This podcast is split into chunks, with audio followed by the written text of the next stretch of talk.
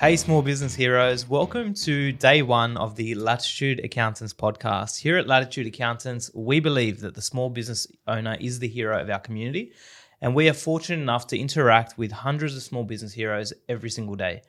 In this podcast, we'll be showcasing our local small business heroes and talking all things business, money, and tax. On today's episode, I'm joined by John Saade. John is a founding partner here at Latitude Accountants, having come through the mid tier ranks and starting Latitude Accountants alongside Tufik and Richard at a tender age of 26. As the story goes, John had no money to offer, just a will to succeed and business value to add. Since then, Latitude has grown from strength to strength, going from a whopping, get ready for it, $0 in revenue day one to seven figures and beyond.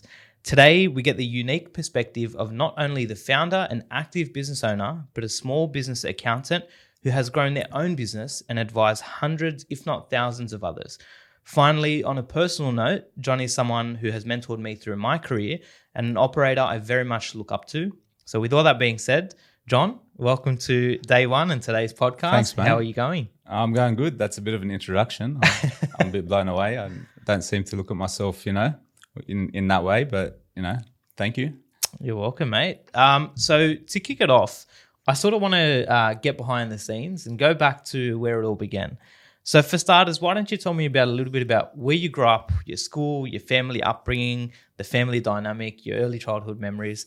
Talk to me. Yeah, of course. Okay, so my background is um, uh, Lebanese. So my my grandfather on both sides um, immigrated to Australia post World War II, and um, we grew up in Western Sydney in you know typical immigrant families, big Lebanese immigrant families. We had you know everything was about being together, food, fun, um, a big community vibe and um, and we went through uh, my childhood was sort of working out that identity of you know being Australian as well as being coming from an immigrant family and and growing up in that multicultural society. Very cool. Very cool. And um, so we go from your early childhood. You, you're, you're from that uh, the Western Sydney upbringing, something we always uh, have a bit in common. Uh, the working class sort of sort of life. Um, who were you in high school? If I was to describe yourself in high school, were you the Yeah. popular kid? Were you the chess nerd? What What were you in high school? Yeah, it's it's one of those things. So for me, like on the childhood, everything we did was pretty much around um, rugby league. So sport was it was pretty much in winter we were playing rugby league, um, whether that was club, school football, you know, representing uh, state, you know, wherever that was, and then um, cricket in summer. So so backyard cricket, playing um, you know cricket on the road, running amok with with people in the community. In high school, I was um, I'd say pretty confident. Uh, my cousin likes to say to me, uh, "Hey, cuz, I think you peaked in high school." So so so I, I you know I look back at high school with fond memories. I was in leadership roles, um, captain, vice captain of the school, captain of the footy team. So I was quite academic.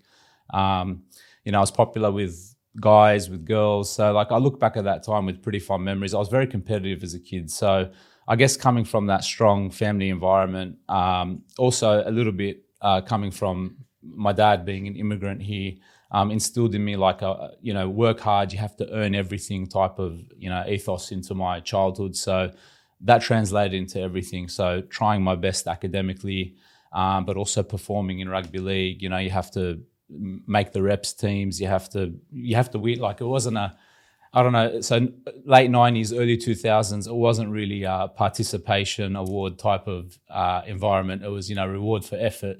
Um, like my biggest actually like childhood memories wise, one of my sort of mini traumas, you know, uh, something I might have to work through with a, with a psychiatrist one day was finishing rugby league games, and the fear of my dad's critique of my game, like on the drive home. That was actually I was more scared of like what my dad was going to say about how I played footy than the opposition or getting hurt on the field or getting smashed. Like I had no fear of of getting hurt playing football or get or getting injured. The fear was if I get off and dad's going to be like, why did you miss this tackle? Why didn't you go harder?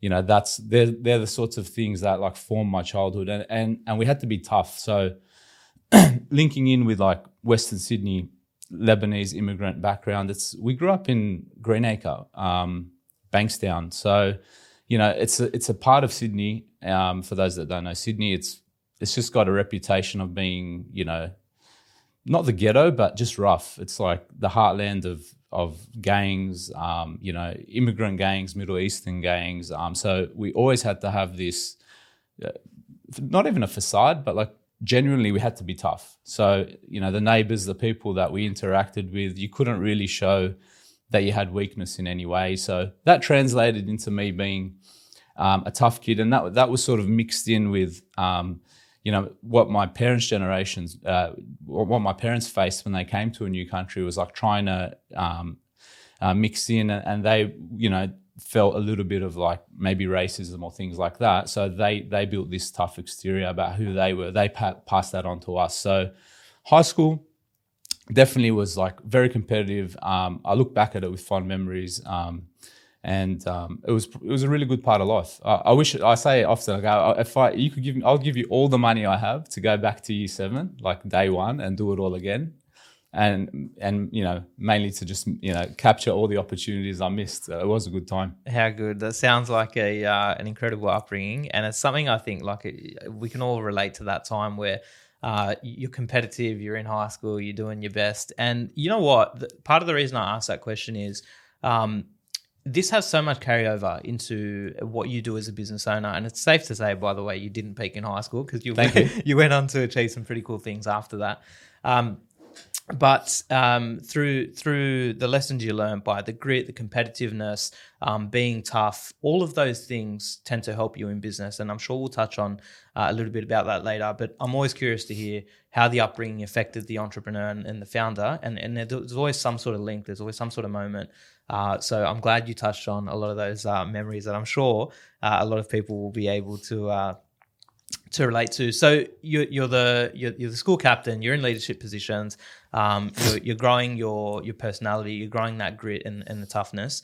Um, tell me about why the heck when when you're going through all those experience you decide to be an accountant it, it, it somewhat relates to more of a you know um, I don't know. When I think of that story, I don't think accountant. So I'd love construction to, probably. You're thinking I, this is a guy who's in construction, he's a tradie. That's you know it. I mean? Let's it's, develop and let's uh, Yeah. you know let's let's go for it. But tell me about why you decided to become an accountant after that. Yeah, no, very good. So um, I, I joined the uh, in high school also a youth group. So part of the backstory, the you know the many parts of John Saade was the the church element, and um, there was a girl there that I really liked. So um, I, I, I thought I want to impress this girl, and you know.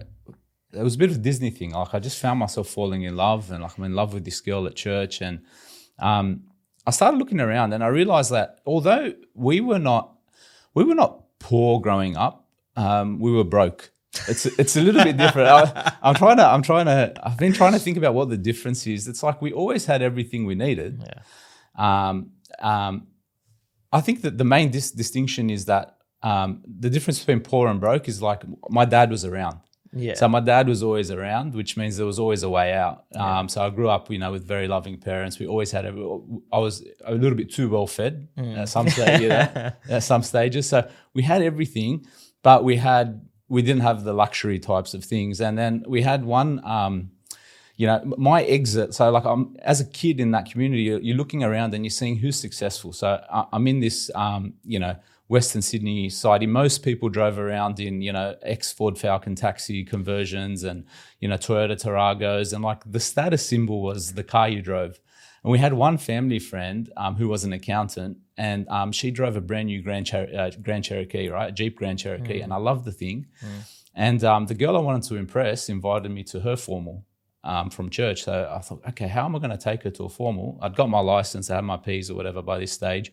I thought I'll ask my family friend, our friend, um, to borrow their their Jeep. So I'm a kid in school. Can I borrow your brand new Jeep Grand Cherokee? It's worth maybe you know hundred thousand dollars, whatever it is Yeah.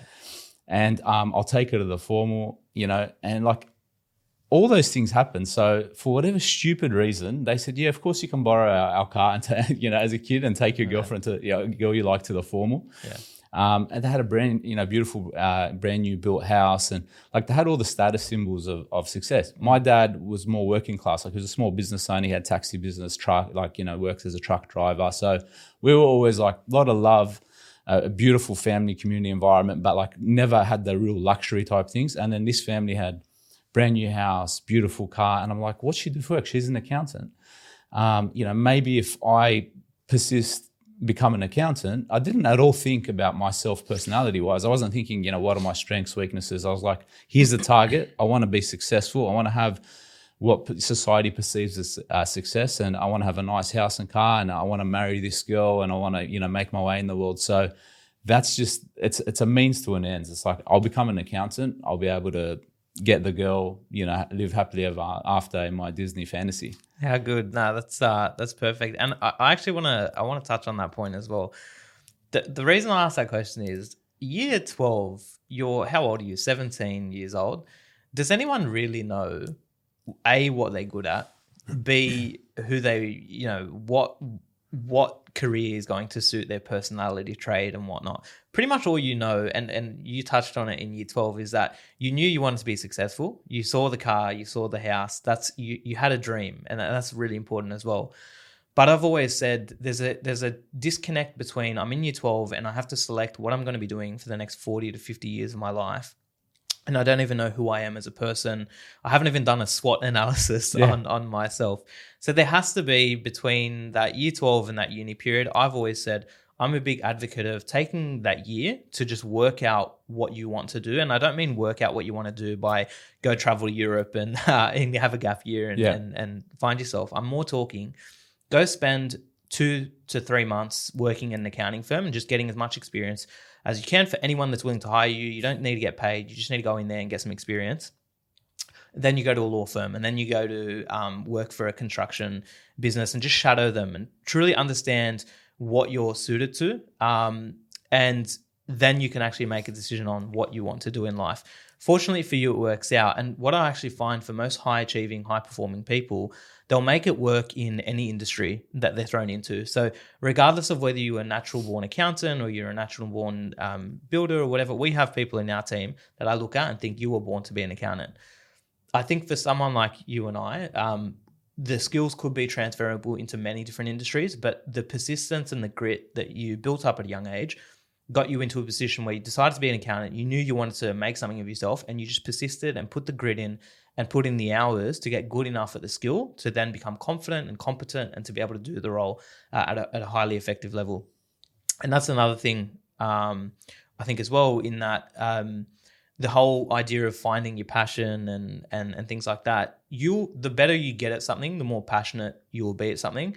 Um, there's a guy I can't remember his name, but talks about um, if if everyone was finding their passion, there'd be um, very few people doing the hard ugly, tough jobs uh, in society. So um, that aren't as sexy as you know the, the passion sort of driven ones. So uh, it's important to uh, it's important to a figure out what you're doing, but b jumping in like you did into the accounting role because you you know I have an end game in mind. Accounting is is the vehicle uh, that's going to help me get there, um, and so I'll just get good at it and I'll transfer my skills into that. So. Uh, I'm glad. I'm glad. Uh, I'm glad we learned a little bit about you there. Um, and then, so you're an accountant, you end up in the mid tiers, uh, you worked at a mid tier firm. How did that all play out? Uh, I think you were at uni at the time. You, you tell me a bit about that, that journey. There. Yeah. So, um, finished the HSC, I applied for a few cadetships. I got in uh, for a couple of places, but the one I really wanted to work for was a firm which is still around called Hall Chadwick, which is where I did my you know apprenticeship in accounting. uh, I, I, got the cadetship there and uh, turned down the other ones and and uh, decided to turn up there. Um, speaking to what you just said, it's f- like uh, my dad instilled in me. So you, you have to finish what you start. Mm-hmm. Like he hammered me as a kid: finish what you start, finish what you start. I didn't care, you know, what you do, but finish what you start. Like he he pushed in like this perseverance type attitude. It's tied in with the immigrant work ethic and everything mm. else, but like finish what you start. So. I, I found like a savior for me was always to um, pursue something through to excellence level and then decide if this is where you need to be or not. And um, lucky, luckily for me, accounting is one of those things that takes decades to hit. Absolutely. You know, um, real expert level on. So um, this was going to be a long apprenticeship in in accounting. Um, it's, it's, something that I've been, you know, now approaching twenty years in the field. Uh, I still find myself learning new things every day. But another part of my childhood that sort of formed my thinking on on where I go from the mid tier, it, it, it was I really looked at it as an apprenticeship. It wasn't about the money. My first paycheck when I got to there uh, was uh, after tax was three hundred and twenty two dollars. Okay, Big bucks. yeah, so I had a I had a Ford Falcon, which was a V like a six uh, a straight six four liter Ford Falcon, and Yeah. petrol was approaching two bucks a liter. I remember once, literally half my paycheck, one of my first paychecks was filling up the Falcon with petrol, just getting from uni to work. Right. That's so. Well, that's why they did the LPG conversions. That's right? why we need. yeah. but I was one of the Yeah. lucky, like I was one of the high end. Um, Oh wow. High end the, the kids because I didn't have a, a, a gas conversion in my Yeah. boot. I had two um, 12 inch subs for my sound system. You know Yeah, what I mean? So, Yeah, absolutely. so that Which we don't as well. have nowadays. There's Where no, are the subs? I honestly, I, I'm so let down with the lack of sound systems Yeah. in cars nowadays. The factory ones are so good that we don't, we You no need longer them. need. Yeah, Yeah. the wiring, you do it yourself under Yeah. the carpet. You, two know, 12 right? subs with no, with no, nothing else but bass. I don't need any yeah, other speakers. That's it. Just turn treble, turn everything else down. Bass maximum. I remember. I had two 12 inch subs. I had two 1000 watt amps. I had good. two six by nines, little tweeters, like all Yeah. these things. Um, And I put I decked out my car myself. Yeah. So that's you know yeah, that's another thing. But the pet, the the the paycheck was never the thing. It was, and I was lucky. I grew up in a generation just a little bit, you know, older than the current generation, where I wasn't exposed to social media, where get rich quick was was there. It was like it's normal if you want to succeed, you have to go put in ten years. Don't even the money is just not not the point. Who cares about money? We grew up broke anyway. Money's not important. Do you know what I mean? Go learn something so that you can build later. One of the, the really good things my dad taught me as well, uh, he- one of the really good books he made me read as a kid, there you go. Rich Dad Poor Dad, Robert Kiyosaki. You right? read that as a yeah, kid? I read that in probably turn year eleven, and it stuck with me when he said profits are better than wages. Wow. So so being in the mid tier, I think deep down, subconscious, it was always going to be about being in small business. Um, but I can't get there unless I'm qualified, unless I know what I'm doing. So dive right in, work as hard as I can, learn as much as I can, because one day um, I'm going to be a small business owner and I'm going to work with small business owners because profits are better than wages. Who cares what wages I'm getting paid right now? The point is, I need to learn. So I was a sponge. That like seven, eight years I was working there. You know, um, I had very good relationships with with people there. Even after I left, my boss, my managers, the partners there, um, because they taught me everything I know about accounting, and um, they gave me a really good platform to to go out and start my own firm one day. Awesome. I love that. I love the um you you you always mention that you're not paid with dollars, you're paid with knowledge. Um, and if you make that investment into yourself, acquiring knowledge, acquiring the know-how, it'll pay off in the long term, and you're making yourself more valuable. Um, whether it's as an employee, whether it's as a business owner, the more you can take in, the more value you're going to be able to add. And money is really just flows to the point of highest value. So I'm actually surprised, uh, and I'm I'm that's I'm fascinated by that. You read Rich Dad Poor Dad uh, Yeah. when you were a kid. That if I could recommend that to hundred out of hundred people, I would, and especially to read that at a young age. Yeah, There's another book speaking on the. You know what? Uh, you know I love a good book. So it's touching on what you said. There's a book called Robert uh, from Robert Greene called Mastery, and it also talks about accounting is one of those skills where you have to spend 10, 15, 20 years really investing into. I remember when I was in uh, in the later stages, or mid to later stages of uni, and I thought I don't know about this whole accounting thing. I don't know if it's for me. Um, and I remember my dad saying like, "You're just getting started. Like, stick with it. Go in there for the for the long term. You need to soak up the information. You need to get good at something. Just focus on getting good at something, and it'll pay off in the long term." So, um, no, I think it's an excellent story. Thanks for sharing that with us, John. All right, John. So you're in the mid tiers. Uh, you're soaking up all the information. You're getting good at your craft. How do you then decide? Okay, now it's time to start Latitude Accountants. Um, how do you make that transition? yeah. So I guess it was a big race up to qualification. So I'd finished uni. Um, I got married really young, and that was premature financially. So I'd racked up a lot of debt. I probably had fifty grand of credit card debt. Wow. I'd traveled. I'd done all the things that I wanted to do without having the money to do them. But I always in the back of my mind, it wasn't like chaos. It was a plan. It was like I make less money now than I know I'm going to make in the future. So I'm just going to borrow some of that money. It's a mistake that a lot of small business owners make, where they're borrowing from the future. I said I just need a little bit more money now. I'll, I'll rack up a bit of debt, get married. Um, same time, I'd, I'd uh, graduated, I'd finished the chartered accounting program, I'd become a tax agent. So now I'm fully qualified and I'm working in a job where I need to spend a little bit more time, if I was being honest, to become an expert. But, you know, I knew enough to be dangerous in accounting. So I'd convinced myself that I was going to go out and work for a smaller um, suburban firm for a little bit and then start up my own accounting business and go into that full time that plan got really fast forwarded because friends who I'd worked with in the mid tier, who I'd known all my life through church and and um, you know as friends, they decided they were going to start their own firm at this at that time. So I'd been in a this smaller suburban firm for no no more than six months, and they're like, "We're starting a firm," and I got in touch with them, and that's you know where I said, "Guys," I, I got them together. I said, "Guys, I don't have any money." I'm actually in debt, um, but I'm a very good accountant. I'm a very good salesman. I'm very good, you know, I can bring a lot of value to this. I'm a great operator. Um, you, you, know, I did really well in the mid tier. I was one of the, you know, f- shining star employees, you know, earmarked for partnership and all. They were very disappointed when I left. Mm-hmm. Like my boss was really upset. Um, but they had like a 10 year plan for me and I had a two week plan for me to be, you know, to, to run my own show. Yeah. A little bit overconfident, a little bit too eager, Absolutely. but as we all are at 25, 26 so I got in touch with the guys. I said, "You guys want to start an accounting firm? We're all fully qualified. We know each other. We trust each other. Let's do this thing together. I'll do sweat equity. I'll do all the work. I'll get. Uh, I'll find an office. I'll lease it. I'll, I'll help build the thing. I'll build it with my own hands. I came first in year 10 woodwork and technique, so I've got good hand skills as well, you know? I can yeah. do things like that. I'll build the whole thing. I'll organize a server. I'll organize software. You guys just rock up at, in Feb. Give me the money. So give me 50 grand. I'll have it running. So this is like this is the end of 2011. Yeah. So give me 50 grand. By first of Feb, we'll be have a fully functional business, signage, trade, you know, trading open. I'll make sure we get our first five clients. And they're like, all right, you're crazy. We don't have a single client. You want us to put money in and start a business. And I'm like, don't worry, I've got a plan. So overconfident, maybe stupid, some would say, but sometimes that confidence pays off and you learn from your mistakes and, and you jump in. So the life pressure was, man, uh, I'm not making enough money as an employee. Like the accounting pathway to make good money is a bit longer than the amount of time I had paying my credit card at 18%.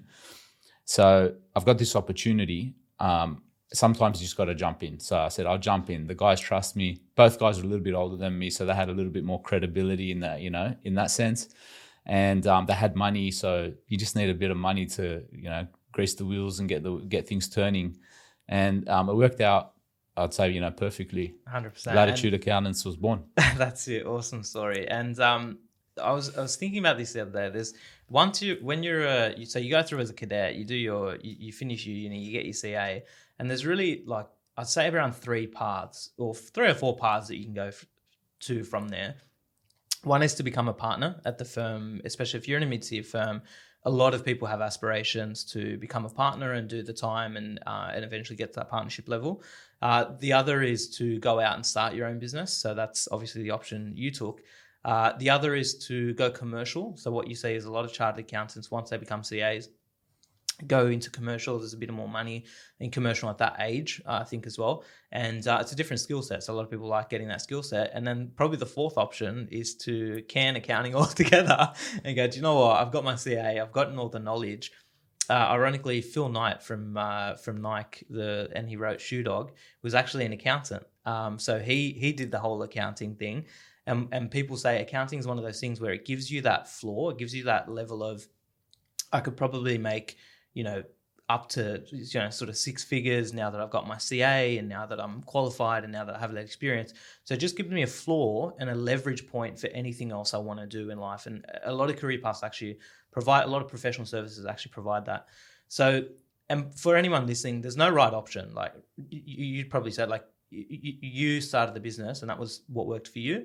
But I could have imagined that you could have also went through the mid tier ranks and potentially become a partner in the mid tier world. So it's one of those things where rather than have that analysis paralysis, just pick one, stick to it, give it enough time, and and naturally these things will. Uh, if if you got that hard work ethic, mm. um, it's gonna it's gonna come to fruition. So. I'm glad you touched on that. Now, it's it's interesting that you talk about the missing information and like you mentioned earlier, like the the the gap year, like go yeah. work out what you need to do. Mm-hmm So part of the analysis for me uh, to get into accounting was um, this is a good way to, to, to bridge the gap with the missing information. I'm like, I d- when I say to people, "Hey, I want to be an accountant," teachers, friends at school, family, they're like, "Oh, we see you as a teacher, we see you as a footy player, we see you as something else, mm. insert whatever they did, and they placed me in that role yeah. for whatever reason. Yeah. and I said, yeah, it's all good. I'm just going to become an accountant because when I'm an accountant, I get to see everyone's books. 100%. I'm going to have all the information, and then when I grow up, I'll decide what I want to do. And like, I think that's that's what accounting is. It's a little bit like a lot of people come into accounting, and then they realize, oh you can make money in construction. You can make money in um, you know working, having government contracts. You you, that you see everything like it's everything's out in the open, and like I'm going to go do that now, and and the exit path is is common.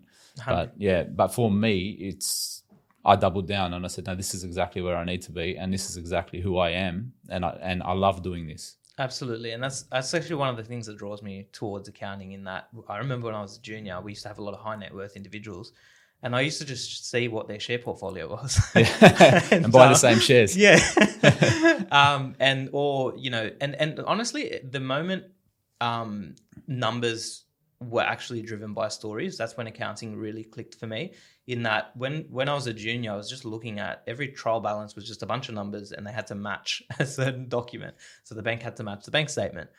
But then when I realized the bank balance actually had something tangible to someone's life and that the numbers of a business really tells a story about where the business is going and what the business owner is trying to do. And and that's something we really try to instill in our juniors to say these aren't just numbers on a spreadsheet. These are people's lives. These are people people's businesses. And that's some of the insight you get as an accountant. And it's so funny because on social media everyone is crushing it in life. There's so much. We live in that era of you're just showing the high times, you're showing the positive, uh, you're showing the best times uh, of the business. But then when we look at the numbers behind even some of these businesses that we would appear to be doing well on social media, it's not as glamorous as uh, as was it once appeared to be, and that numbers are very honest. Um, but uh, it's, it's just one of those things which is crazy to see that insight as an accountant. Um, very cool. All right. So um, you start Latitude Accountants. You have no money. You got the work ethic. Um, you got a couple of business partners. Tell me about, and you just off the cuff said, you know, I'll go get the five clients. I'll go get the office. I'll go do this. I'll do that. What does it mean to get your first five clients? I always think about this, right? For for someone who's wanting to start their business, right? They have the idea and and off they go. They get their ABN. They might get their structure in place at best. Um, what does it mean to get your first five employees? How are you getting it? You're knocking on doors. You're making the calls. What does that all mean? And, and how are you getting the systems and processes to back the sales up? You're 26 years old. How are people trusting you? Yeah. like there's so many questions i have around that early three years. T- tell me a little bit about that. It's funny like you say that. Um, at the time it didn't seem unrealistic. At the time i just felt like you just have to do what you have to do. And a little bit of that hardened mindset from my upbringing sort of spoke into that maybe i was a harder individual than what I give myself credit for. But um, the there was there was two main elements that really helped us um, in that time. It's that well, the two main things are we uh, what I'd call mistakes today, right? One was that we were doing do, doing work um, a lot more work than what we were getting paid for, and we're taking on a lot more risk than what we should have been taking on, right? So you're 25 years old and you're trying to start a business where you're advising people. It's you got to be a little bit crazy to trust the 25, 26 year old advisor on your financial situation. Your financial situation is linked to you keeping or losing your house, feeding your kids, you know, losing all your life's work. So there's there's there, you're going to be in some maybe a little bit of a jam or find a deal that's too good to be true if you sign up with this young guy who just turns up at your doorstep and, and says, "Yeah, I can help you." There was an early client we signed up. It was literally day two in the business, and I got a call from a friend in uni. He said to me, "John, um, my brother really needs help. Um, his brother was running a, a franchise, multinational franchise in spare parts. I won't say the name, but it was based in Bankstown." He goes, "My brother's in trouble." I know I heard that you're starting your own business, so the warm markets start, you know, working for you, family, friends. Can you go see him? I go, yeah, of course. So Tufik and I jump in the car, go down to Bankstown. We go into this spare parts business, go into the back office. And we start asking the regular questions like vetting the client as you would. So tell me a bit about your business. Yeah, uh, mate, guys, I need help. I haven't lodged my tax return in five years. I haven't lodged my BAS.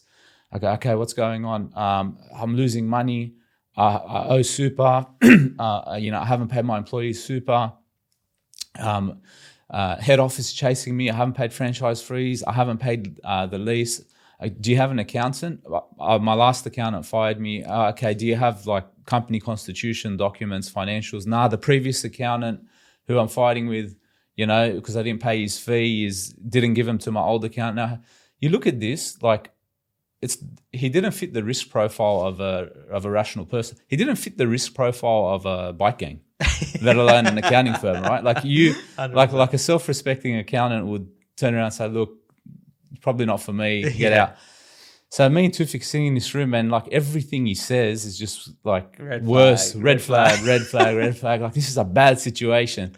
So here you are, you're 25, you have no clients. It's day two in the business. You just signed a three year lease and yeah. all this. You're like, you start thinking like, I'm looking at him, he's looking at me. We say to the guy, Do you mind if we just go have a chat for five minutes? So this thing happens where like me and him trying to work out who's more crazy than the other person. You right? do the dance. Yeah, we do the dance. Like, so we go out and like it wasn't even it wasn't even a consideration. It yeah. was I just looked. I think I looked at Tufik and I said, okay, he's a bad situation. He's like, yeah, bad situation. And um, I said to him, how much do you think we should charge him? And Tiffy goes, listen, we have to get at least 10 grand up front. This is a bad situation.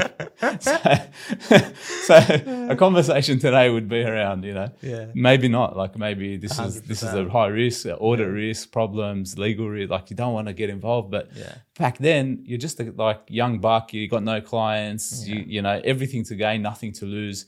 So you find yourself working in risk profiles you don't want to work in. You build up a book of mm. clients that are potentially a mess that mm. you're cleaning up. Mm. The other side of it was like when I started accounting in the mid tier, there were accounting departments, right? So you had accounts payable, accounts receivable, finance, accounts manager, okay, um, CFO or financial controller. Like I'm literally working with companies where they got five internal accountants. It's BAS time or tax or, or year-end tax return time. They send you a burnt CD yeah. with the MYOB file on yes. it. All right, and we take the CD, we put it in, we get the PDFs or we get the bank statements, scan them in, they match. Yeah. We're going into small business. We thought it'd be a walk in the park. And, and our pitch to small business owners was mm. listen, we work with big corporates, multinationals. Yeah. Um, your your tobacco shop's going to be easy. You know what yeah, I mean? Like yeah, if I can do that, what? You, so we're we're acting bigger than what we are because we've come from a mid tier background. And the other pitch was, hey, we're going to give you a mid tier service or a city service at a suburban price tag. I love that statement. yeah, I mean? yeah. So we're confident, overconfident, taking too much risk, and then we're going from businesses that have accounts departments to businesses that don't even have accounting files. Do you know what I mean? Like yeah. they've got they've got no Xero, they got yeah. no MYOB, they got no nothing. Like Xero wasn't even in there. Pre Xero days. Pre Xero, right? Yeah. Like they've got no MYOB, they've got no QuickBooks. Yeah, yeah. Um, they don't have a cash book. Like even in the mid tier, if someone was like slow, like they were dinosaurs, they were slow to adopt technology, they'd bring in a big green cash book. Yeah. Okay, and they've written every transaction and they give you the statements. These guys were using the business bank accounts as the slush fund for their personal life. yeah. Okay. They haven't paid tax or they've paid tax, they've written BASs that made up. Yeah. So we were in for uh, like a total, total new world, something that we did not expect that we were going to be up for. It was yeah. about cleaning mess and filth and, and, and, and fixing everything up and trying to teach a whole new segment of society um, how to become compliant. And like, and as time went on, that became more and more valuable as you know, especially leading into eventually COVID and all those sorts of things. Because we see, we see now that you don't exist unless you're you know compliant and you're in the system. Hundred percent. Yeah, hundred percent. I'm glad. I'm glad you touched on the fact that small business is a world on its own. We both came through mid tier firms, and part of the reason I left a mid tier firm was I looked at the client base and it just I didn't connect with these people. When I when I grew up, I looked at small business owners as the heroes, and I used to look up to. Um, in year nine, we had a horrendous. I, I did business studies, horrendous class. We went to public schools, and uh, all we did was watch uh, The Apprentice when Donald Trump was on The Apprentice back in the day, and I just looked up to the business owners. I always used to. I was fascinated by business, and but when you're in corporate, it was high net worth individuals, people who'd already made their money, versus you go into this small business environment where it is it is just a different ball game. And like you said, you go from a corporate firm, mid-tier firm, where I have admin doing my FinPack letters. I have a, a, team that literally just goes in and creates company structures and trust structures.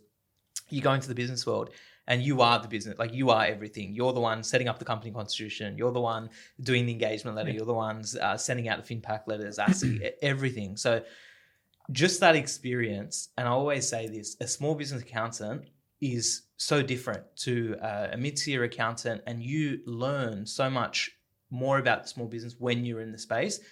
And even furthermore growing your own small business i'm sure as a business owner you learnt a lot that you can then advise your clients on how to get those.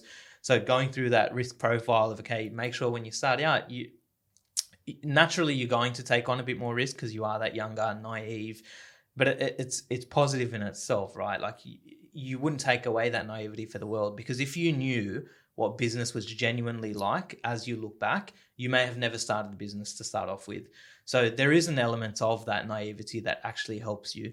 Um, so um, no, it's it's it's a different world, the small business world, and, I, and I'm glad we're in it, and I love um, and I love it, and I and it's it's it's so much it's brought so much more joy to my life seeing small business owners grow and their families grow and we were able to be a part of that journey uh, as opposed to the mid-tier client who the high net worth probably knows we talk about this uh, a lot as well in that we having built small businesses and having advised hundreds and probably even thousands of small businesses we know the journey we've walked the path so it's easy to give advice when i know i know the problem I, have seen that problem i've solved it in my own business yep versus yep. the high net worth. I don't know what it's like to be worth twenty million dollars. The, the, the, thing, the thing for me, it's it hits home, right? My yeah. my dad was a small business owner um, in taxis and trucks and things like that.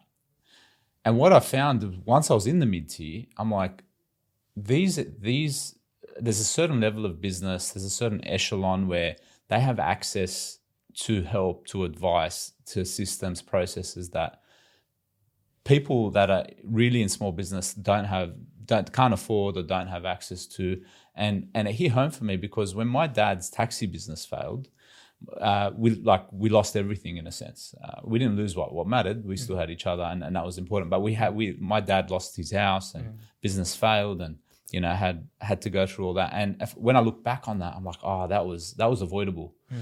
right? So mm. I, I, look back at that experience of losing uh, family home for small, you know, mm. as a result of small business failure. And I'm like, there's a gap there, mm. and there's a need there mm. where where we need to we need to work with small business owners so they're structuring things right, properly, so that their kids don't have to go through the trauma of oh man, my parents are fighting about money.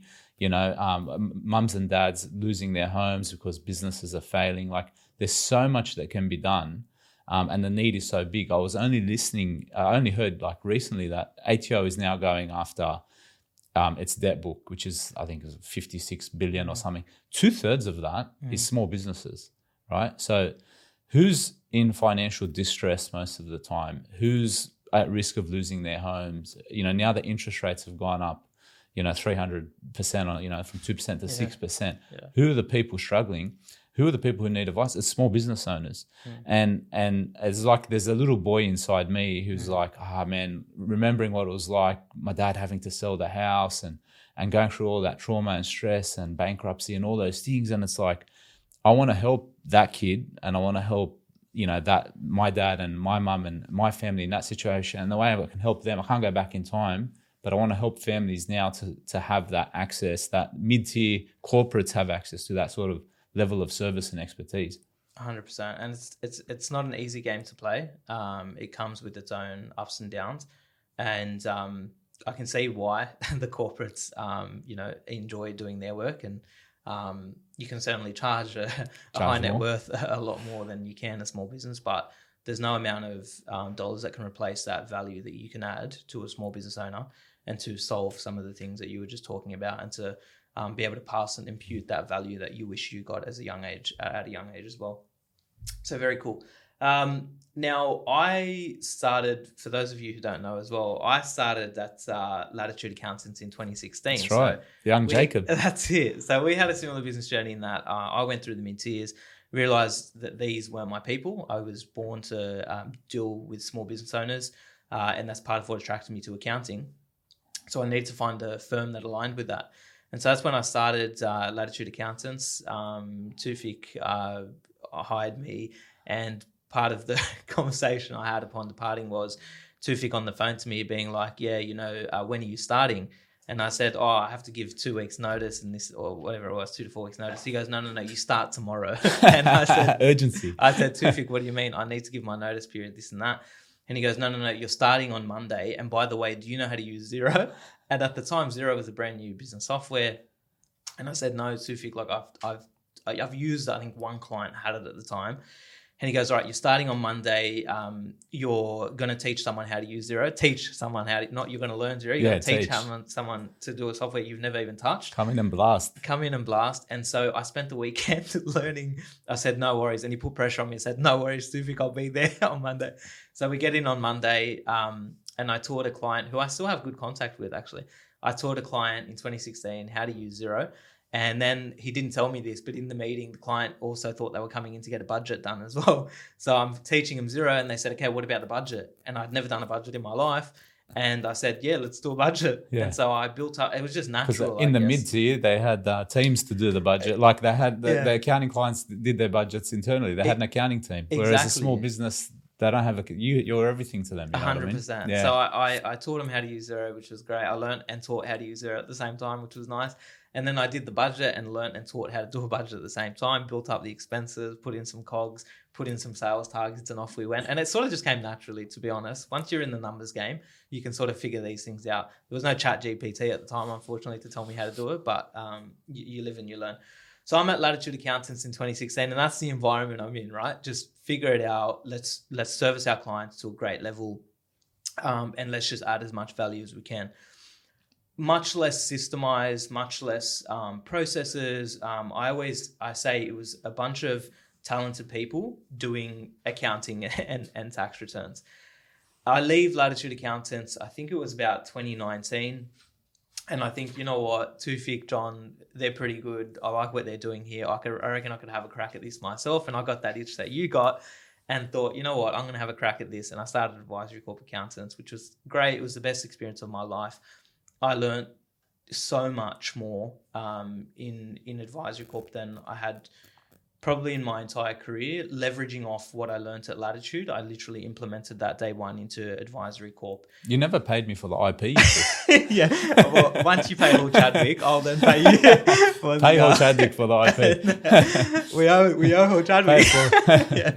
So um no no so uh, I learned a lot and and I applied a lot of what I learnt and I grew a ledger pretty quickly. I was lucky off. I came in the industry and COVID happened pretty quickly, and no accounting firm is built to withstand JobKeeper, cash flow boost, and the media putting out new tax legislation overnight and us having to learn that. And so, whilst a lot of the accountants were busy trying to do their BASs and do this, I had zero dollars of revenue day one. So I would just I would produce a bunch of content about cash flow boost, about JobKeeper, and I would help clients who couldn't get in touch with their accountant get in the door with them, help them on the front end, and then take over the tax and accounting and BASs. And I loved it. I grew a, a really decent sized ledger, and I had a great time doing it. I learned a, ton. But then it came to a point where I had a couple of senior accountants, and um, and then they wanted to go out and start their own business. Everyone in that COVID period wanted to start their own business generally, and then uh, I needed the systems, the back end, the processes. And part of uh, part of why we merged the firm was that we had have we obviously stayed in touch over that time. We'd had numerous conversations around what Latitude's doing and the systems and the processes and the and the changes you're making in your business. So I leave in 2016.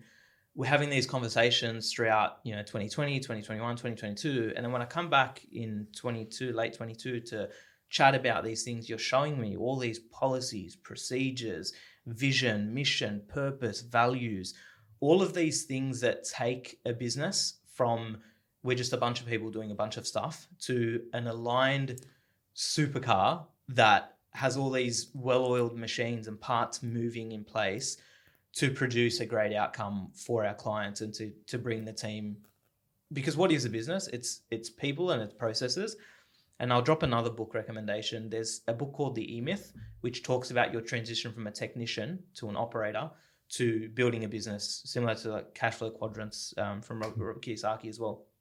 Um, what happened Wh- how, Yeah. where did that journey come from Yeah. between the time I left, which I had a great time working there, Yeah. and um, but I also No. had a great time. So what happened? Tell me what. So happened. I get accused of being the um, the king of reinvention sometimes because I like to reinvent and and I- if if I'm guilty of anything, it's always um, I'm reinvent I'm recreating the plan. All right, so I love planning. I love I love making goals, um, but I'm also recreating the plan because every time you create a plan and you move a few steps forward, you um you realize that when you get new information, the plan has to pivot. If you're just always operating on the old plan without any pivots or changes, then you're like a dinosaur that's not taking in the new sensory, the new data. You got to adjust for the new data. Yeah.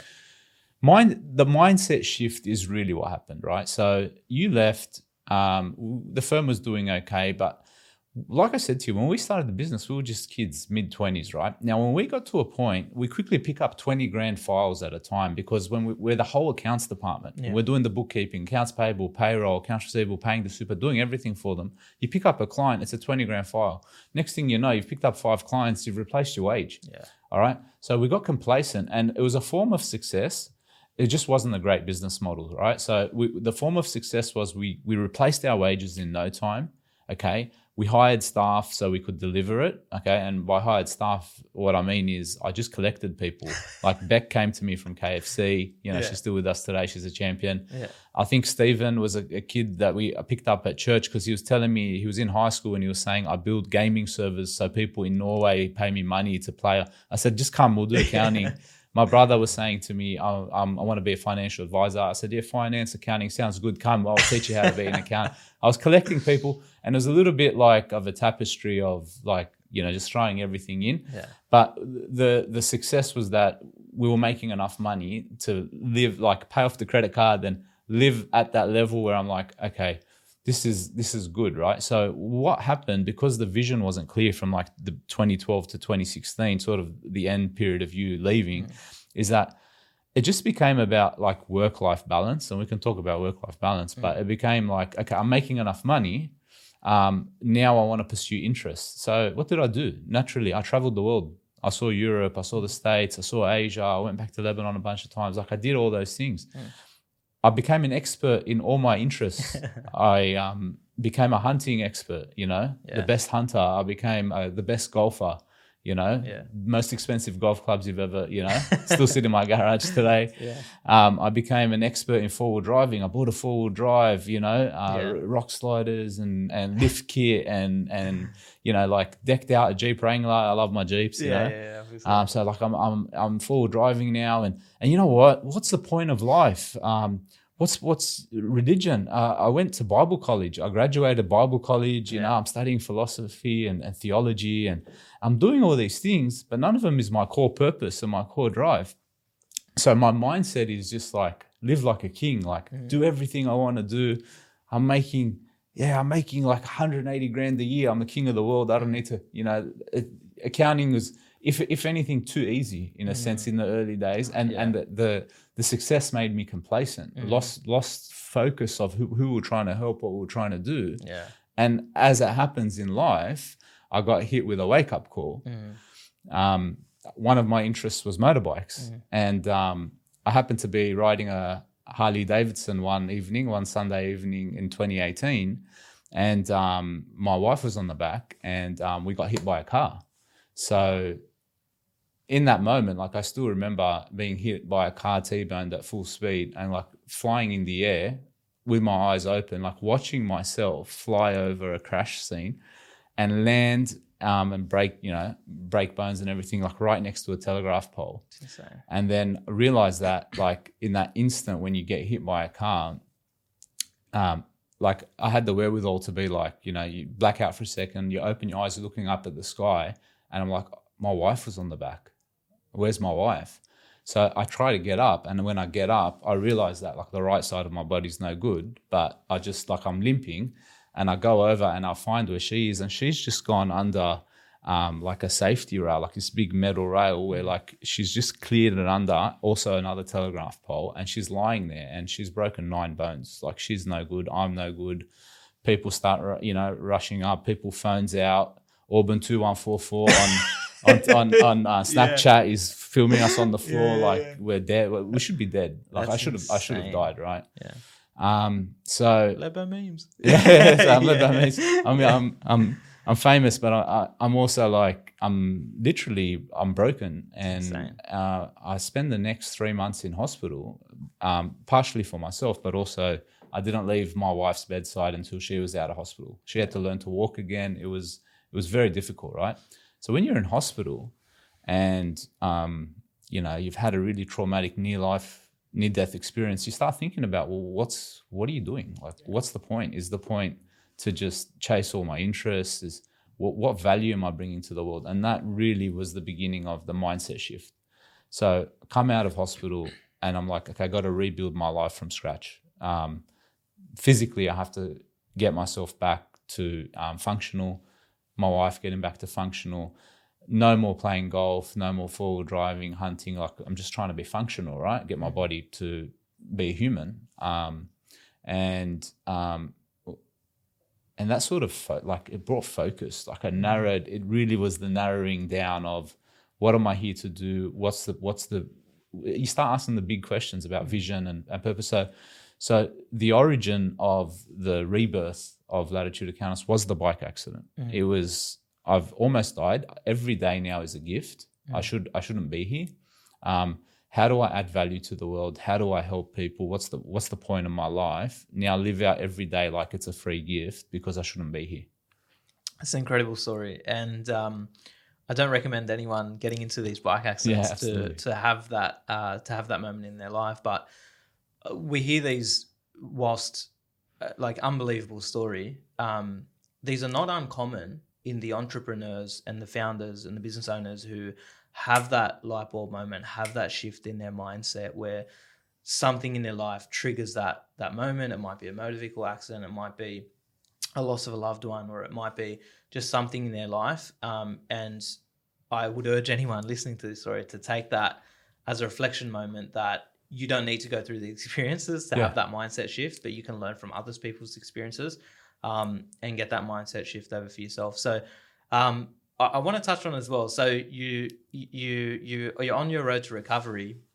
Around that period, you had lost a lot of weight, um, and uh, the, when I saw you, I, I can't like you'd done a lot of the work in the background there as well. You you, you were in the hospital, you're doing recovery. But when I saw you, the next time I saw you, it was a different John, um, and I can attest for that being one of the catalysts of your life. I'm sure there's many, but um, you went from you know I couldn't recognize you walking in the street. I couldn't recognize who you were. You were you were so sharp. You were so well presented.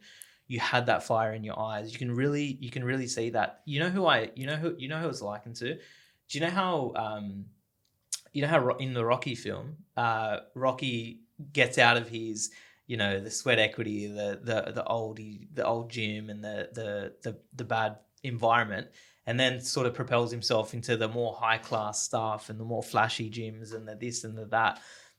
But you lose track of what your original purpose was and that purpose you talked about earlier where um, you wish you could you could change your childhood by having a small business advisor that could get in there and tell tell your family what to do and how to how to um, how to change your life through small business um, so there's also a lesson in that, I think, in that you never forget your roots. Um, and whilst you can have hobbies and interests and uh, all these things are good, you should never lose track of that main core. How what am I, what value am I adding to the world, and how am I making, um, especially for us, how am I making the small business owner go further? Um, and how am I? And that's so you know, there's so many levels layers into that, which we we discuss on a regular basis. It's not just about the small business owner and taking them to the next level. It's it's truly who what we believe about freedom, what we believe about um, wealth creation, and how to bring people out of poverty and lift them into um, better situations. So it's an incredible story, um, and, uh, and, and and yeah, unbelievable. Um, all right, cool. So you you build, you have that catalyst moment. What do you focus next on? What what are the are you building procedures? Are you building systems? Like, how do you take the business? You have that moment in your life. How do you then reflect that in your business? Um, we had to really take stock. So Tufik and I get together. We get we we get involved with some consultants, um, and really we we get a whole range of different um, uh, advice, and everything comes back to you have to have a clear direction. Okay, you have to work out what works, then you have to document it, right? So we pretty much go on a journey where we're like, nothing's documented. Everything, if Tufik and I were to both get hit by the car and die, yeah. the rest of the team is finished because all the processes are up here. Nothing's in, in on paper, nothing's written. So we literally start coming in Saturday, Sunday, Saturday, Sunday, month after month to write down every single process in the business, how things should be done, um, document it all, and then we didn't just document it, we tabulated it, we formulated it all together, and then we started delivering it to training to the team and recording the training. So we're thinking we're thinking long term now. We're thinking, okay, we're going to grow the business. We've got a vision. We're going to help business owners. Every time we onboard a new employee, we can't have someone literally reinvent the wheel and explain everything from scratch. Like if we're doing training, we record the training, you know, we put it up in the cloud, it's there, it's accessible. When someone starts, they get a schedule, they know what the policies and procedures are. When staff need correction, we refer them to the policies and procedures. Policies and procedures, structure, organization, those efficiencies, they're the things that really get me excited. So it was a, the thrust of it was organization, um, documentation, doing things. We're accountants after all. This is our strong point. If we can't do this well, then how are our clients going to do it well? All right. So we have to basically lead by example. And starting with the, the policies, procedures, and documenting, getting operations perfect, that's how we launch the new phase of the business. That's epic. And like I said earlier, what what is a business? It's it's really two things. It's people and it's processes and systems. Um, so I think it's so important that once you get out of that scrappy phase, there always is a scrappy phase. If you're if you're day one trying to build, uh, you know, the best systems in the world, but you have no revenue, you're going to run into issues.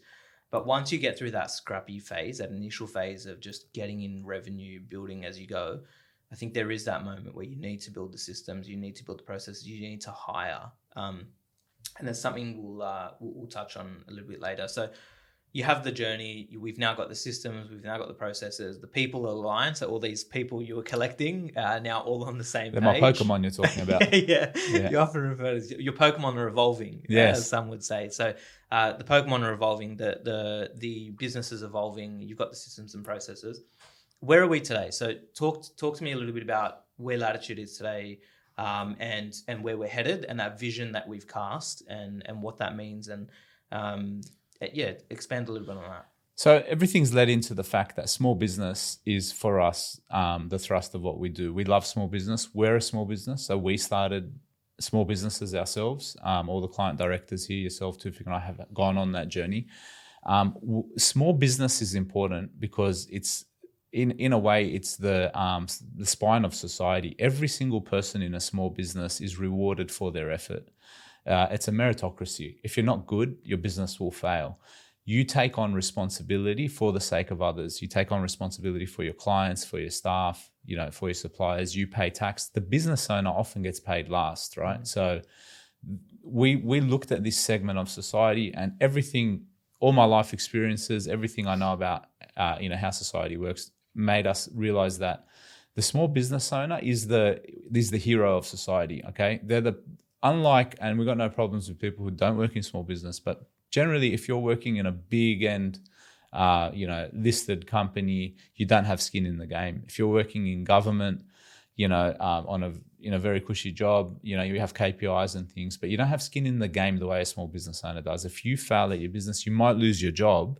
You know, it doesn't mean you necessarily lose your house and all your investments, and you have to take your kids out of that school and put them in this school. Like it's it's real skin in the game. Mm. So we wanted to be there at the cold front, really working with these people.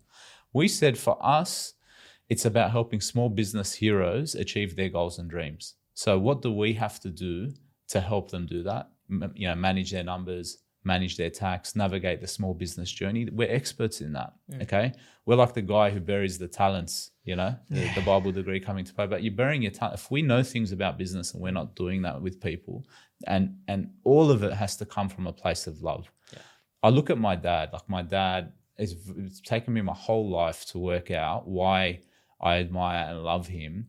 He, for me, is not like a academic financial genius or anything like that. Hasn't built a huge business or anything like that. But what he does so well is he just pours himself out for people. Okay. For me, that's the ultimate expression of the alpha or the masculine. It's mm. to not think about yourself and pour yourself out for others. So for me, the vision of the business is people who work here, people who work in our team, you have to pour yourself out, all your skills, all your effort, all your energy for small business owners. Show them where they're going wrong, direct them, instruct them, okay? Be a guide to them, help them go through the journey we've gone through, okay? Because if you do that, you'll make the world a better place, okay? You might come here, you think you're doing tax returns. You're not doing tax returns. You're changing the world. Yeah. Okay. This is what we believe. We believe we're changing the world. We're helping moms, dads. We're stopping divorces. We're helping kids that, you know, have to put up with financial trauma. We're, we're doing things that have real world consequences. We care about these people. And that's the important thing is that we care about them. 100%. Jacob, you can't actually help someone unless you genuinely love them. All right. So I no longer look at clients the way I used to. Oh, I got to get to 180, 200k a year, and I'm sweet. Now it's time to play golf. Yeah. No, it's like I'm getting a message at 10 p.m. on Instagram. I, I need help with this budget, or I need help pricing this job, and I'm thinking about that person. I'm thinking about that mum with the small, you know, dessert business that doesn't know how to do a budget, it doesn't know how to price a job. She's worried about, you know, X, Y, Z. I'm thinking about the guy who's worried he's going to lose his house. It's a lo- it's love now. It's not about money. Money's not a good motivator. It's about love. All right. If you love the small business owner, if everyone here in our team loves the small business owner, then we're going to produce a better result. So going, this is what we've built, and this is how it is. It's who do we love? We love small business owners. Why do we love them? How do we help them? Hundred percent. And um, you know, I, I'm so glad you said it's not about the dollars. It's really about how can we add value? How can we express that love that we have to small business owners? Our vehicle is accounting right? That's we do tax returns we do financials and we do we, we do the advice pieces and things like that but it goes so much deeper than that.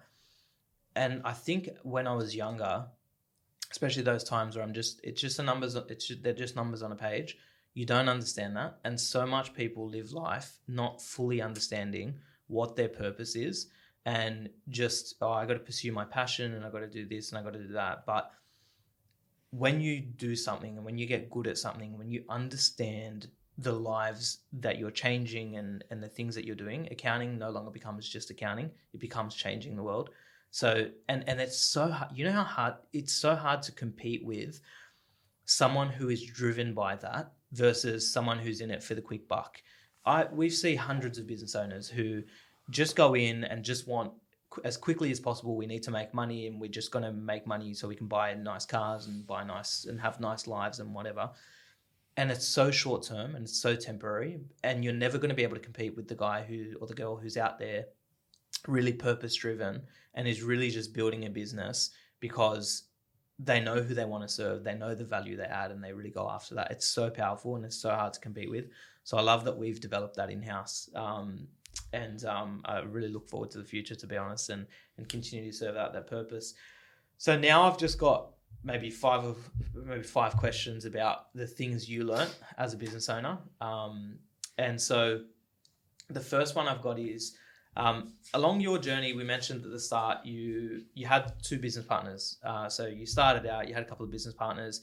I don't. You were maybe naive at the time. I don't know that you knew the implications that some of those things could have especially because as an advisor now, I see businesses come together, people come together, friends come together. I see people fall out of business together, and it is it's not a nice uh, part of the business story. You've been able to hold the business relationship together for, for a very long time now. It's been over 10, 12 years. Uh, and I see it on a daily basis, and I think I have an inkling on how you do it. But tell me about how you were able to stick out with someone else in business and the lessons you've learned in being in partnership as such with someone in business. Yeah, absolutely. So partnership's a difficult thing. I wouldn't be a, like I'd be lying to you if I didn't say at least three times a year, every year for the last 20 years, we've seen partnerships fail. Yeah. Okay, so it's very important because we the first call when the partnership fails is the accountant. Yeah. So half of what I do, I've sat in this boardroom this week on two occasions dealing with partnership disputes. It's it's not all like roses. It's not easy, but if you get the right person, there are there is a trade-off. Everything in life is a trade-off. There's risk, okay? You're not going to like the person, but the trade-off is you, the biggest one is the skills. Okay, if I look at myself and uh, Tufik, say for example, um, Tufik is a master tactician. Okay, he's a technical tax genius expert. Okay, we're all tax experts yeah. and that, but I only give the genius tag to certain people. Yeah. Tufik is that tax genius, yeah. expert level tactician. I'm a strategist and an operator. Okay, I'm a big picture guy, a visionary type, right? I look at you. You bring, um, you're a marketing powerhouse. You bring marketing skills to the table. You understand the way people perceive things in a different way. No one person has the skill set of the conglomerate group. You know what I mean? The whole the group always has more skills than the single person. If you always go one out as a founder, you're guaranteed gonna be short in some areas. Okay, there's elements where having the partnership, you're going to actually outthink, outmaneuver, outcompete your competition, okay? Because the power in numbers, okay? You can't deny that. It's a fact. Now, you have to mitigate around the issues, all right? The people issues and the legal issues, okay?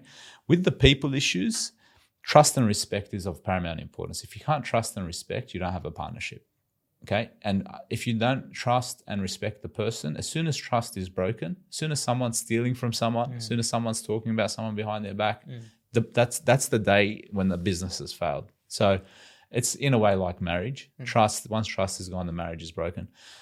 On the legal side, you have to have a shareholders agreement. Now, I'm not talking about it because shareholders agreements are the be all and end all. It's about having the conversation up front so there's not any unspoken expectations. It's this is what I expect if we wanted to go our separate ways. This is what I expect you to do. This is what I expect um, that I will do, my responsibilities and yours. Okay. It's about having transparency from day one so that you and your partner are on the same page. Now we sat down and we did a MOU memorandum of understanding. We wrote down what that was on day one, and when unless we all agreed on changing those terms, they never changed. Yeah. Okay. That everyone did what they said they were going to do everyone stuck to their strengths and trust and respect that bond was not broken. Now, it doesn't mean it never will be, and doesn't mean this partnership will be forever. All partnerships come to an end at some point, but as long as they're fruitful, as long as that there is um, there's that communication where everyone is doing what is expected of them, then there's a good chance it will it will succeed. And then you get all the benefits that come with doing things in numbers. We hired like the delivery of of, of a service I couldn't hire, I couldn't go and get the lease in Parramatta, start the office, do that, buy all the software, and hire staff from day one on my own. Mm. As soon as there was three of us, we hired staff in the first month.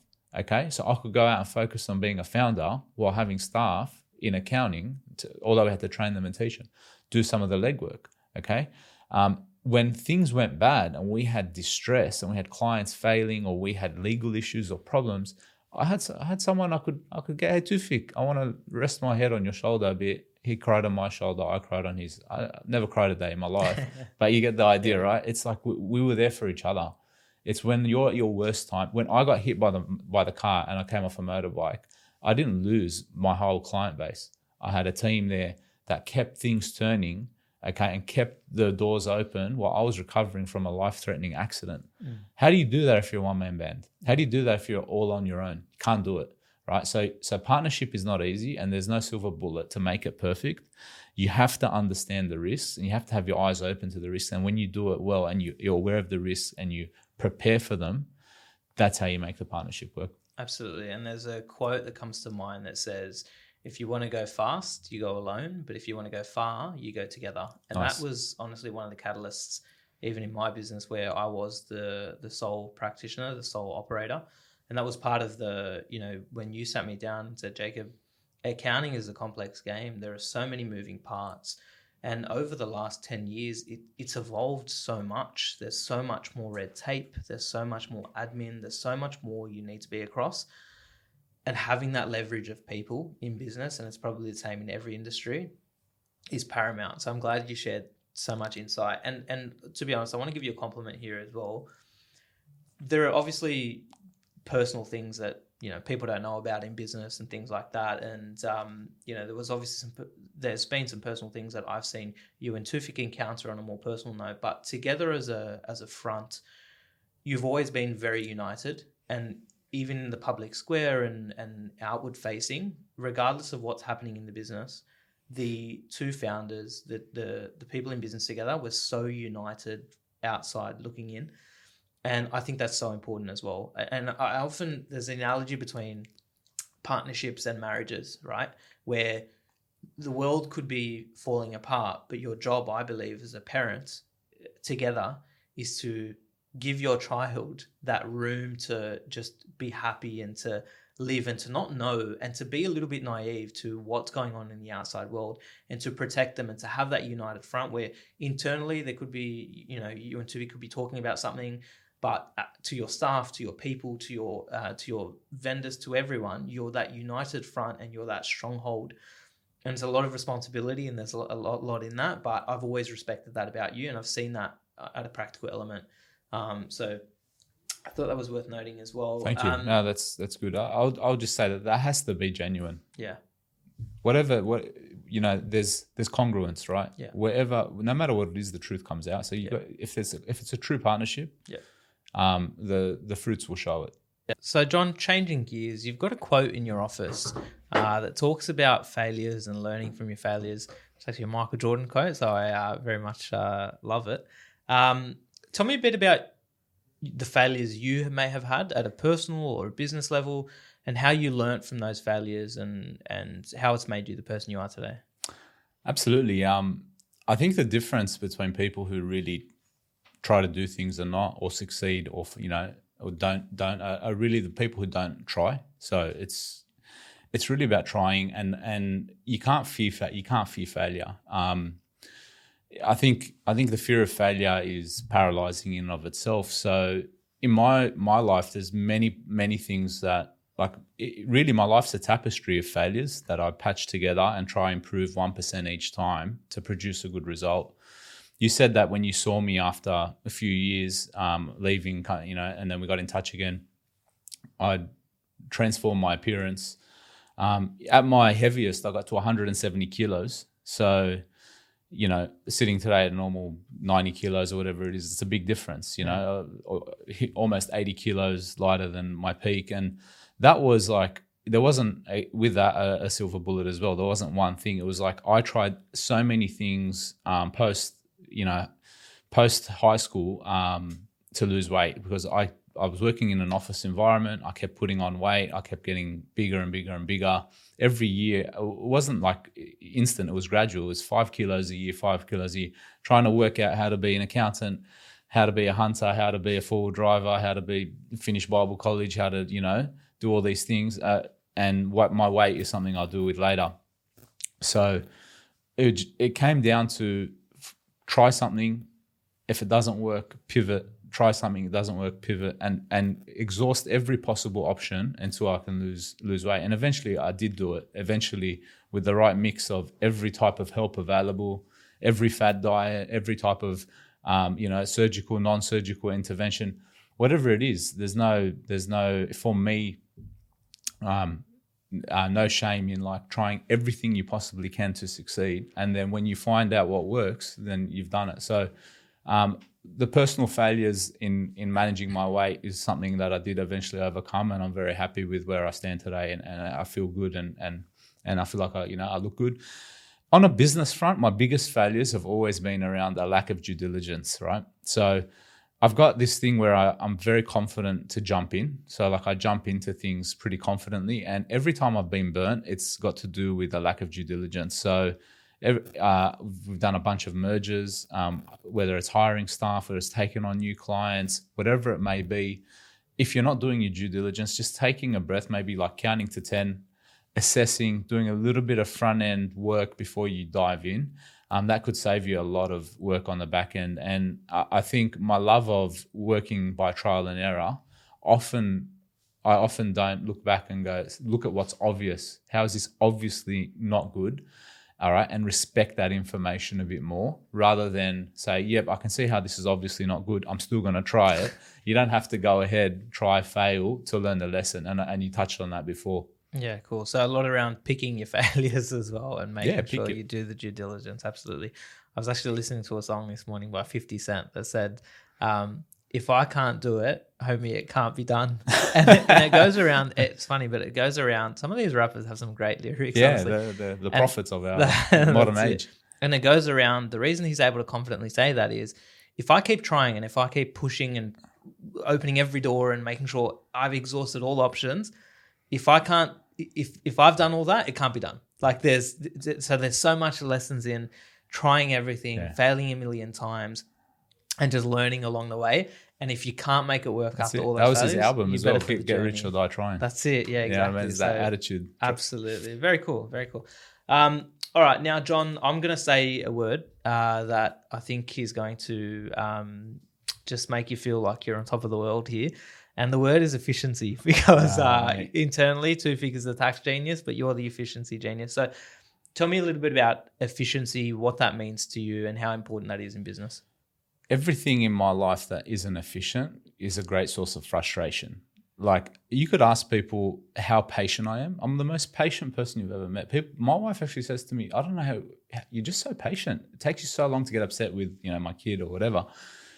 Um, I'm impatient when it comes to inefficiency, right? And I think that's the, all. Ineff- all efficiency is is like intelligent laziness. Yeah. Okay, so I look at efficiency as I don't want to do something twice. Okay, so if I'm labeling a file, label it correctly so I can find it later. If mm-hmm. someone says I'm going to have a meeting, I'll put it in my calendar so I don't have to miss the meeting.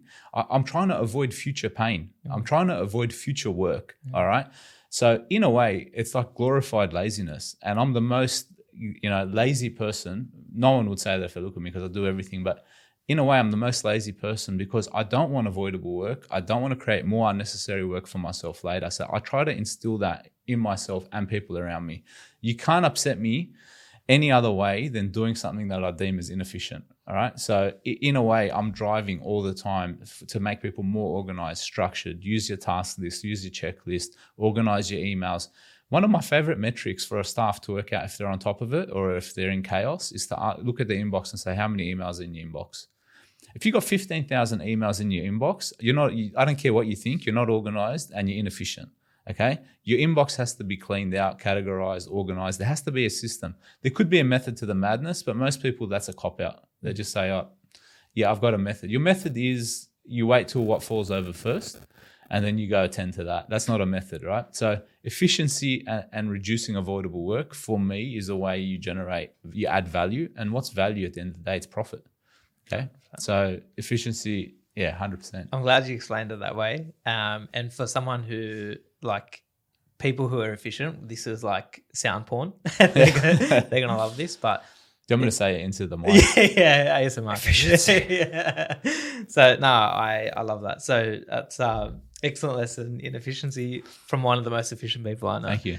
Um, and finally, John, you've hired quite a few people. You do with the hiring um, in, the business, and part of your role as a finder, uh, as a founder, is to find and retain talent, which is an extremely difficult thing to do now with the unemployment rate of like three and a half percent, and no, no one can find staff, and everyone wants top dollar, and there's so much competitive spirit in the marketplace for hiring at the moment. How are you as a founder finding talent, retaining that talent, and building them as part of your organization? I joked with you not not long ago about Pokemon, right? Like Yeah. I, I just got to catch them all. I see people like Pokemon. I, I collect them and I'm like, this person is here right now, but I can see them getting to this stage, and then I can see them getting to this stage. Like there's a there's a stage three evolution on every person. so as a leader, you have to find a way to inspire, right? Without a vision, the people perish. You have to create a vision. You have to unite everyone around the vision. Then you have to know your team, right? Knowing your team means how are they strong, but more importantly, how are they weak? Okay. You understand their personalities, you understand their personality flaws. You're going to isolate why this person is stuck in a rut and how you get them to the next level. It- you have two guys, right? You know, same salary, same same super contribution. You get two guys. They're exactly the same in every way. But person A struggles with attention to detail. Person B struggles with distraction. Okay. This person struggles with um, being organized. This person struggles with um, people skills. This person um, struggles with being told what to do. This person struggles giving orders. as soon as you identify, like the secret code to people management is identifying where, where they're weak and giving them the tools, the skills, and training to get them to the next level. If you're doing this with people, they don't translate it as John's trying to make me more efficient. They translate it like this John loves me.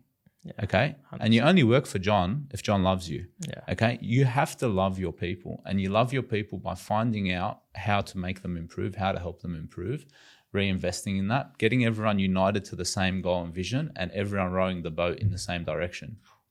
That's such a unique perspective because I feel like so many business owners just see people as an employee, a means to an end. I need this task done and I need a person to do the task. And so, therefore, that's the employee. But when you humanize it like you just did, it is so much more powerful and there's so much more vibrance in the relationship and motivating people to do what's required of them and to do what they want to do um, and, and to motivate them. So, excellent. John, Mate, it's been an absolute pleasure um, filming this podcast Thanks, and mate. interviewing you. Um, and I'm sure all million of our listeners um, got so much value out of this. So, um, mate, for anyone who doesn't know, where can they find Latitude Accountants? If I can point them to a direction, because I'm sure they listen to these podcasts all. It feels like uh, a flu, but where, where would I point them to? Uh, latitudeaccountants.com.au online. We're based in Sydney Olympic Park and Marrickville in Sydney. Uh, you can find us on Instagram as well. Very cool. Um, but yeah, just Google Latitude Accountants. We're not like Latitude Financial Services. yeah, great. That's, that's the disclaimer. Beautiful. All right. Thanks for your time, John. Thanks for coming in. Thanks, mate. Cheers.